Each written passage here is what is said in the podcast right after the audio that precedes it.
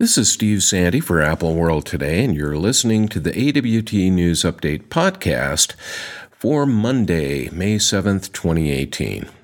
Last week, we had some amazing stories about how the Apple Watch has saved lives through its ability to monitor heartbeat information. Since last year, Apple has been involved in a groundbreaking heart study in partnership with Stanford Medicine called, logically enough, the Apple Heart Study. If you're 22 years of age or older, you're eligible to take part in the study, and Apple would love to have you. They're sending out emails inviting Apple Watch owners to sign up for the study, which will help determine exactly what heart diseases can be detected by variations in heartbeat rhythm.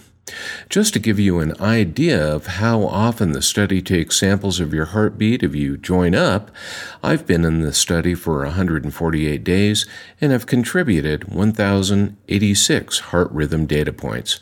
It's a good anonymous study to take part in. 20 years ago yesterday, Apple CEO Steve Jobs introduced the first iMac. The all in one design was quite different from other personal computers at the time, came in a variety of bright translucent colors, and sold for $1,299. The computer is one of the factors that helped Apple come back from the brink of bankruptcy to become the world's most valuable corporation.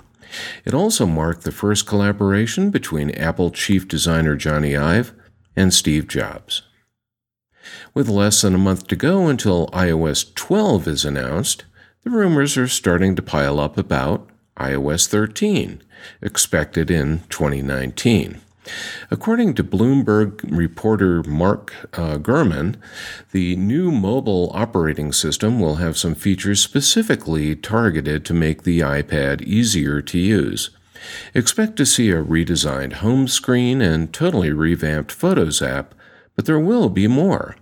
The Files app will be upgraded, Tabs will be available in apps, similar to those that are available in Mac OS apps, and there will be support for using the same app side by side in split view multitasking mode. So, what's coming in iOS 12 this year?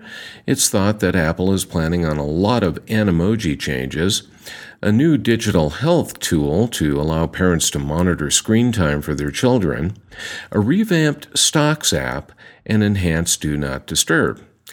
Well, it doesn't sound like much, but uh, apparently Apple also wants to take a breather and fix bugs and improve performance in iOS 12. Apple closed at another high today at $185.16 per share and a $904 billion market cap. During trading today, Apple reached an all time high price of $187.67 per share. One thing that helped uh, again today was Warren Buffett saying that he would like all the shares of Apple to be owned by Berkshire Hathaway if it was possible, as he feels that the company is going to continue to prosper and grow. Chad Morganlander, a portfolio manager at Washington Crossing Advisors, said that he thinks Apple could blow right by the $1 trillion market cap goal thanks to its diversification in services. He said, and we quote here, they're transitioning from being more of a cell phone player to more of a subscriptions based business with higher margins that are much more predictable. That's all the news for today. You can join me tomorrow afternoon for another edition of the AWT News Update.